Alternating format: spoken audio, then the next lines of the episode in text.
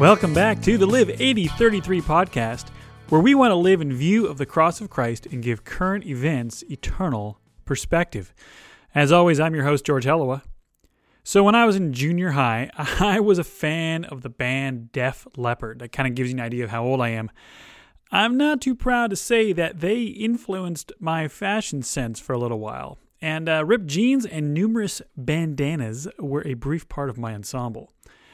Chances are we've all had an outfit or a haircut because we saw it on someone else and we thought, hey, that would look great on me, right? So Farrah Fawcett's iconic locks, the Rachel haircut from Friends, George Clooney style from his younger ER days. Remember, he used to be on TV.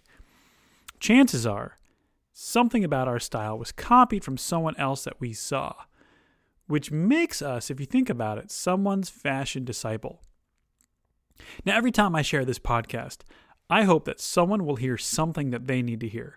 Now, I've been teaching through the book of Mark, and we've been focusing on what it means to be a disciple of Jesus. See, even that word disciple carries with it some gravitas or some deeper meaning. And so as part of a series we're calling Follow Me, we're looking at what it means to walk with Jesus in order to learn to be like Jesus. So I invite you to join me on this journey, and thanks for taking the time to listen. In 1991, Bernie Pitzel, he sat down at a restaurant in Chicago, and these are the words he wrote, if you didn't catch them on the video. "Sometimes I dream that he is me. You've got to see, that's how I dream to be. I dream I move, I dream I groove like Mike. If I could be like Mike. Again, I try just... need to fly for just one day. If I could be that way, I dream I groove. I dream I move like Mike if I could be like Mike." So in the original one, it was unabashedly, if you watch the original version, which I can play for you at the end, it says, "Be like Mike, drink Gatorade." So I like Gatorade too, but it's not going to make me shoot a fadeaway three-pointer. I can tell you that right now. So these were the lyrics. These were the lyrics to Gatorade's 1992 multi-million-dollar ad campaign featuring, of course, basketball player Michael Jordan. The ads, as you saw, featuring these young kids trying to play like Michael Jordan, were a huge hit, made Gatorade a lot of money, primarily because in those days, everybody wanted to be like Mike. All right? In those days, sales of the number 23 jerseys dominated every other number, and every high school or college player who could would wear number 23 because everyone wanted to be like Mike. Even LeBron James, who some argue is better than Michael Jordan, and some people are wrong, of course, but he's the one who said that he wears 23 to honor Michael Jordan. He was the inspiration for almost every modern-day basketball player, and the jersey 23 will likely always be associated with him. In fact, the Miami Heat, even who Jordan never played for, Miami Heat have actually retired number 23 for Michael Jordan. Now, it's incredible to think how one man could inspire a generation to be better than they are, and who actually set a new standard for greatness that so many people are still trying to measure up to. One man impacted that game so much that years after he left the game, he's still spoken of in reverent tones. His accomplishments are legendary. His exploits unparalleled, and it's unfortunate that the farther away we get from the time people actually got to watch him do his thing, that there are conversations that he wasn't as good as they say, or that things were simply different then. But for those who witnessed it, they know. Now, we could, of course, be talking about Michael Jordan, but who we're really talking about here, we're talking about Jesus. Think about this. He inspired generations. We are still trying to measure up. Jesus is still spoken of in reverent tones, even by many of his detractors. And while nobody else could accomplish what he did, the further we get away from that time, the more people seem to think that Jesus and his ways are overrated, okay? But for those of us who are saved by the blood of Jesus, he is the model of our life. He is the cornerstone that we base our daily existence around. And as God's people, the church, we are called to be like Christ. I mean, I want to be like Christ. In fact, the term Christian indicates one who is Christ-like, or it was a follower of Christ. And that is the goal of believers, isn't it, right? To be Christ-like. Ephesians 1:13 says us that God's plan for us is that we would all attain that we would all attain to the unity of the faith and the knowledge of the Son of God, to mature manhood, and to the measure of the stature of the fullness of Christ. So to be a Christian, right, is to be someone who is measured by the standard as Jesus. And last week, when our speaker was here, he said he defined a Christian as someone who is forgiven by accepting the full measure of God's grace at the cross of Christ. And the expectation then is that the forgiven person will live in a way that demonstrates not only that they are sorry for the actions that needed forgiveness in the first place, but that they will not continue to live that way, which is what we would call repentance, right? I'm sorry for what I did, which means I'm not going to do it anymore. So when I call myself a Christian, this is what I'm saying. I'm saying that, one, I am forgiven by the blood of Jesus Christ. That, number two, I've repented of the sins that I need forgiveness for. And number three, Jesus is the new standard of my life. So there's kind of a working definition of being a Christian, all right? So oddly enough, though, did you know that the word Christian only appears in Scripture 3 times? It's only in the Bible 3 times. In fact, when Acts 11:26 says this, it says, in Antioch, the disciples were first called Christians. Did you know that it wasn't a compliment? It wasn't a compliment. It was, and we didn't name ourselves. They were called Christians by other people. It was a term of derision from their detractors, but it was one that the church turned into a badge of honor. 1 Peter 4:16, Peter says this, yet if anyone suffers for being a Christian, let him not be ashamed, but let him glorify God in that name. Right? So this is cool. So if you suffer for being a Christian as a name of mockery, then glorify God by living in a Christ-like fashion. Now, so there was a time when being a nerd or a geek was a bad thing, right? It was viewed like a derogatory, like, oh, you nerd. Now we're like, that's right, you know. Now it's a big thing. There used to be a website called Think Geek, and you know, it's this idea that you are that it's cool. You know, well, thank you to the Big Bang Theory for making, you know, nerds cool. All right. And so over the years, right, the name of has taken in the 80s there was a movie called Revenge of the Nerds, and it was a derogatory term. But now, over the years, the name has taken this positive turn, usually associated with someone of high intelligence or unique passions, right? Nerd or geek, you let your geek flag fly, you do what you got to do. It's a good time to be a geek.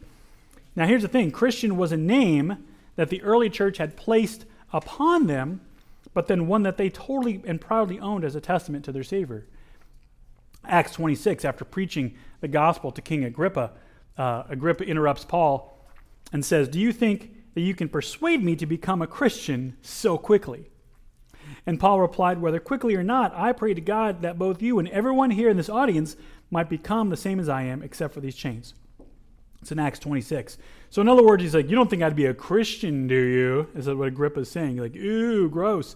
And Paul says, yeah, I do think should be a Christian. I think everyone in this room should be a Christian because it's awesome.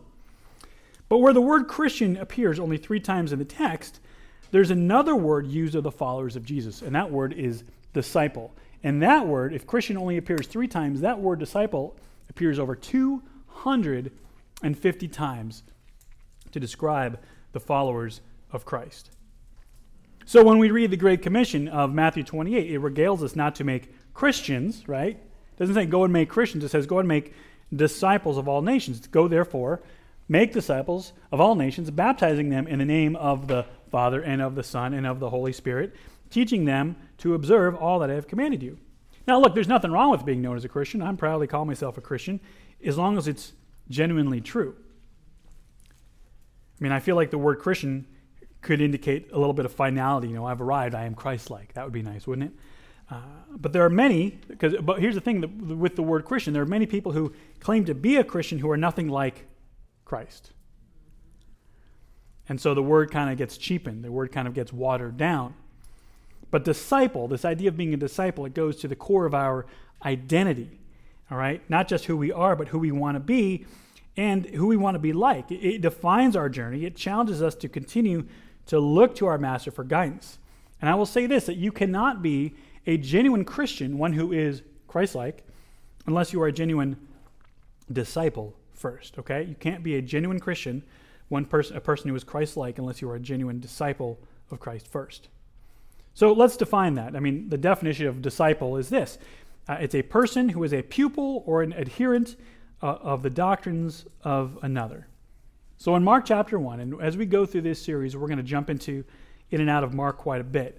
We see Jesus calling the first disciples, and it goes like, the story goes like this. Passing alongside the Sea of Galilee, he saw Simon and Andrew, the brother of Simon, casting a net into the sea, for they were fishermen. And Jesus said to them, "Follow me, and I will make you become fishers of men." And immediately they left their nets, and they followed him. And then going on a little further, he saw James the son of Zebedee and John his brother, who were in their boat mending the nets. And immediately he called them, and they left their father Zebedee in the boat with the hired servants, and they followed Jesus. So here were these men that Jesus invited into his life, and that he challenged to something bigger with two simple words: follow me. See, over and over and over again, Jesus reached out to people with this phrase, an offer of something greater than the life that they were living right now. See, this is significant because up to this point, the men who would be the disciples of Christ and ultimately the 12 apostles, I mean, they had their own lives. And there's no indication in the Bible that they were spiritually minded, that they were educated, and we'll actually see that in a little bit. They come from various walks of life all across the social and the political spectrum. They had Simon the Zealot in there. They had Matthew the tax collector in there. These guys were diametrically opposed to each other socially and politically. As we spend time with them in the scripture, we're going to find that they weren't exactly management material by any stretch of the imagination. They were barely entry-level material. Now, John MacArthur, he makes this observation. He says, the disciples were selfish, proud, weak, and cowardly. They showed little potential even for dependability, much less for greatness. Yet Jesus chose them as disciples, even to be his inner circle of 12. They were the raw material he would make into useful instruments. See, we know from the other Gospels as we read that when Jesus approached them with this call to follow me, that they were looking for something more. They were ready for something more. They were hoping for the Messiah. And Jesus showing up on the scene was not a surprise. All the prophecies were pointing to this. So when Jesus showed up, there was always this sense that he might be the guy. And as we follow their journey through the book of Mark, we're going to learn quite a bit about it, what it means to follow Jesus, what it's like to be a disciple. See, from their journey, we can start to see our own path as we answer the call of Jesus to follow me. But I want to give you two words besides follow me. I want to give you two words today to help define discipleship for us as we kind of go this way. And the first word I want to give you is a word called followship. Disciples are followers. It's not a real word. I made it up. That's why the hyphen's in there, okay? Disciple indicates followship. Mark 1, 18 and 20, they show the response to Jesus' call. It says, what does it say? It says, immediately they left their nets and they followed him. So they left their father Zebedee in the boat with the hired servants and followed him. Look at that. They left. They got up. They left what they were doing immediately. There wasn't a whole lot of like, okay, let me put the boat away. They were out. They were up and they were out. That's something else. So there's a motivational speaker who was in Nashville one time giving a talk to a room full of people when all of a sudden he asked everyone to stand up and meet him outside because he had something very important that he wanted to tell them. So everyone in this theater all of a sudden gets up, follows this guy outside, and they found themselves crowded around the speaker on a busy Nashville sidewalk. And here was the lesson this motivational speaker was giving to this room full of leaders. People want to be led. People want to be taken somewhere. Even if it's just outside. People want someone to lead them and show them the path. And this is true, isn't it, right? We desire leadership. We desire vision. We want people in our life who know where they're going. We want guides to take us to places that we're unable to find ourselves. I mean, it's easy to follow someone when you think they know where they're going. That's why we all have map apps on our phone that hopefully tell us how to get where we're going. And here's the thing, you can't be a disciple without having a leader, right? That's just a simple truth. This creates this relationship dynamic where the leader, who in this case is Christ, is responsible for the development of the follower. So Jesus offered Andrew, Simon, James, and John the promise of something bigger and greater than their vocation, something better than fish. He says, you're fishing now? I'll make you fishers of men. Come with me. So they would learn from him. They would work and walk with him. And a true disciple will recognize the value inherent to the person they choose to be their mentor. They will recognize that the mentor's goal is to improve their life. And if the disciple can wrap their mind around this idea that when all is said and done, when the process is over, then when the end of the road is reached, they will be a different person, they will gladly get up and go, because followers follow, okay? Now, the truth is, every one of us looks for guides and leaders, and if we're honest, we are all a disciple of someone. Maybe it's in our jobs, maybe it's in our relationships, even in our fashion and our hobbies, all right? Everybody takes their cues from somebody somewhere along the line, someone they've seen go down that path and say, I want to be like that, I want to learn from them like that. And they pursue this example. And so we want to be where they are, or at least end up maybe with some of the same results. And so we look for their footprints and we try to take the same steps. So, you know, we want to be like Mike, right? That Be Like Mike campaign, those things led a generation of kids to stand around their basketball courts doing fadeaway jumpers for years, all right? Notice nobody wanted to be like Shaq because that guy couldn't make a free throw to save his life, but they wanted to be like Mike, all right? So here's the thing, if we're going to follow Jesus, then this is what we need to do. We need to go where Jesus went, we need to do the things that Jesus did, and we need to love who Jesus loved, all right? Go where Jesus went, do the things Jesus did, and love who Jesus loved. In 1996, pastor and author Charles Sheldon wrote a short novel called In His Steps. Now, you may not have heard of the book In His Steps, but I guarantee you know the question it raised. You might even have the bracelet. What would Jesus do? What would Jesus do? Well, first of all, I probably wouldn't sell a million bracelets asking that question. That's just a hypothetical, but it's another story. But it's a valid question, isn't it? It's a valid question because as disciples, we need to consider the question of emulating the person we want to be like. So here's the question. Where did Jesus go? What did Jesus do? And who did Jesus love? If we're going to follow him, then we need to go where he went, do the things he did, and love the way he loved. To answer the first question, where did Christ go? John 4:4 says that he had to go through Samaria. And who was in Samaria? It was the woman at the well. Now, if you know the story, Jews and Samaritans, they didn't mix, but Jesus had to go. People used to go around Samaria. They would avoid the whole town just to not have to deal with this. But Jesus, the Bible says, it was needed, it was necessary for him to go through Samaria. And as a result, he encountered the woman at the well. He intentionally and purposely went through territory that most people avoided in order to what? To impact a life and to impact a community. As to the second question, what did Christ do? Mark 10:45 sums up the mission of Jesus, that the Son of Man came not to be served, but to serve and to give his life as a ransom for many. Luke 17 even finds him ministering to lepers, right? The greatest outcasts. No one was off limits to the Lord's compassion because he made people his mission. And so, and then you got the third question, who did Christ love? Who did Jesus love? It's revealed in Matthew 9. It says, and as Jesus reclined at the table in the house, behold, many tax collectors and sinners came and were reclining with Jesus and his disciples. And when the Pharisees saw this, they said to his disciples, why does your teacher eat with tax collectors and sinners? But when he heard it, he said, those who are well have no need of a physician, but those who are sick. Go and learn what this means. I desire mercy and not sacrifice, for I came not to call the righteous, but sinners. And so Jesus hung out with the sick so he could offer healing. See, the challenge for us is this.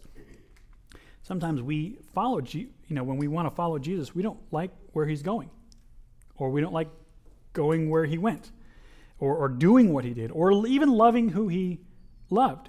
It's outside of our comfort zone. But to be like the one we're following, we can't go our own way or do it our own way. Author Bob Goff puts it this way: our problem following Jesus is we're trying to be a better version of us rather than a more accurate reflection of him. The problem following Jesus is we're trying to be a better version of us rather than a more accurate reflection of him. So as a disciple of Jesus, am I following him, or am I just trying to find my own way? So being a disciple demands followership, but being a disciple also indicates fellowship, okay? Discipleship happens up close. Not just going after Jesus, right, which is followership, but being with Jesus. So in the book of Acts, Jesus is ascended, right? He has gone up to heaven. He's back to heaven. The disciples are now the apostles and in charge of the ministry of the church. They're boldly preaching Christ. You could almost say that they've graduated the discipleship program. The Lord has put them in charge. He says, when I'm gone, you'll do even greater works than me, which is a pretty powerful statement coming from Jesus. And they spend so much time with Jesus that he rubbed off on them. And the mission and the message that Christ brought, they now taught. And it says in Acts 4:13, it says, now when they, the Pharisees, saw the boldness of Peter and John, who were preaching in the temple, the gospel of Jesus Christ, they perceived that they were uneducated, common men.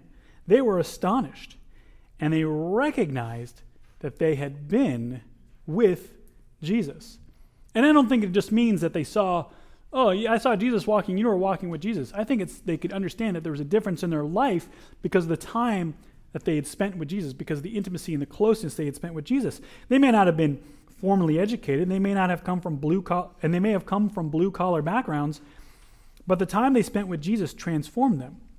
Look, I know plenty of uneducated people who are closer to God than scholars because instead of time in books, they spent time with the Lord. So think of this, how powerful a testimony could we have if we were recognized as people that had been with Jesus? Well, so how do we do that, right? How do we have fellowship with Jesus? How do we be with Jesus? I mean, how do we spend time with them? I mean, the disciples, they had the advantage of the physical presence of the Lord. They were with him. I mean, for 3 years, they were just walking with Jesus, talking with Jesus, and eating with Jesus. That'd be awesome, right? I'd love to have dinner with Jesus and just kind of see how that works out. And but think about this. When Jesus went back to heaven, they were in the same boat we're in. And now we have some pretty amazing tools at our disposal as well. We have the Holy Spirit. We have the Bible. We have the community of saints known as the church. And let me give you some examples. We can connect with God. We can connect with Jesus through prayer. I know that sounds like a Sunday school answer, but it's a Sunday school truth. All right?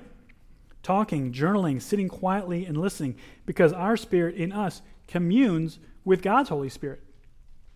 I think we undervalue prayer. I don't think we pray enough. I think we're afraid to start praying. I don't know what it is. Just pray. Just talk to God. Because guess what? He's listening. In fact, the Bible says that he leans down. He inclines his ears to his children.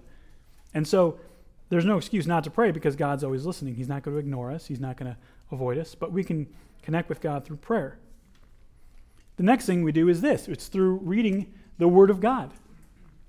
A gift, indeed, the Bible is a gift that reveals the hearts and the plans of the Lord. You know, people all the time say that they want to hear from God. And it turns out he never stopped talking. John 8:31, when Jesus said to those Jews who believed in him, if you abide in my word, you are my disciples indeed. You want to know what God thinks? Guess what? He probably already told you. Go find it. There's amazing things called concordances. So many books that people have just broken down the Bible. I want to know what God thinks about this. You can find it. So through prayer, through the word of God, and the next way to have fellowship is through community. All right? The church is God's instrument on earth to further his messages in the kingdom of God. And since the Holy Spirit resides in all of us who call Christ Savior, we all bring a part of Jesus to the table. And the strength, the accountability, the teaching, and the fellowship we experience in the church is a way that we remain in fellowship with God. Now, Jesus, he talked about the importance of true fellowship and true followership. And as he's preparing to go to the cross, he tells his disciples this. He says, remain in me. Okay, abide in me, remain in me, and I will remain in you. For a branch cannot produce fruit if it's severed from the vine, and you cannot be fruitful unless you remain in me. And when you produce much fruit, you are my true disciples. And this brings great glory to my Father. Well, what's the so what? Here it is. There are no accidental disciples. There are no accidental disciples. Jesus didn't stumble onto his disciples. Hey, you guys look good. Why don't you come with me? All right? He intentionally called them, inviting them into something beyond themselves. And we are not going to stumble into fellowship with God, nor are we going to happen to go, do, and love like Jesus without doing it on purpose. See, our goal over the next couple of weeks as we go through this series is to paint the picture of what a disciple looks like so we have a clear picture of what our lives should look like. And so we're going to use the Gospel of Mark as a jumping off point to see how Jesus challenged his followers and how they responded. But there's something that we need to be acutely aware of in this conversation. Jesus' call to follow him comes with a promise that we're going somewhere. I think we all like that idea. I'm going to go somewhere with Jesus. And going after something usually means leaving something else behind. And that's where a lot of people get stuck. I mean, Andrew and Peter left their nets. James and John left their father in the boat. I want to know how that conversation went. Yeah, just thinking in my head, was Dad like all on board? Yeah, go with Jesus. That's awesome. Some of you have parents like that. Or was it, where are you guys going? Some of you have parents like that too, right? Matthew, we'll see here next week, left his tax collecting booth. And he was probably making good money doing it. Because they were convinced that following Jesus and remaining in fellowship with Jesus would take them further than they ever could go alone. And we could ask, how could they do that? Why would they do that? Why would they make this decision? We're going to talk about that next week, right? And it's and give you a glimpse into next week, but it's this truth that disciples are people who are ready for change. But they must have believed that where Jesus wanted to take them was better than where they were. But today, what we need to do is we need to purpose in our hearts not only to be known as Christians, all right, but to live as disciples. And Jesus challenged a lot of people to follow him. And you know what? Not everyone went. Not everyone with time. Jesus said, follow me. Did people drop everything and go? Sometimes they made excuses. Sometimes they dragged their feet. And not everyone was willing to be led somewhere. So how about you? I mean, how about me, right? Will we follow Jesus? Will we fellowship with Jesus? Because I promise you, if we do, he will take us places in our life that we never imagined. Now, I know that I will never get to be like Mike, but I love knowing that I could be like Christ. Well, I hope after that you have a better idea of what it means to be a disciple, not just a Christian. Anybody can call themselves a Christian, but a disciple, because being a disciple is so much bigger. Well, as always, if you'd like to know more about a relationship with Jesus Christ, about being one of his disciples, if you have thoughts, you have comments, you just want to say hi, email us at live8033@gmail.com. And if you liked what you heard today, or you think someone else needs to hear it, 1, be sure to subscribe. And 2, share it with your friends. Our music today is by Lee Rosevere. You can check out his stuff at the freemusicarchive.org. And as always, my name is George Helwa. You've been listening to the Live AD 33 podcast, where we want to live in view of the cross of Jesus Christ and give current events eternal perspective. God bless you.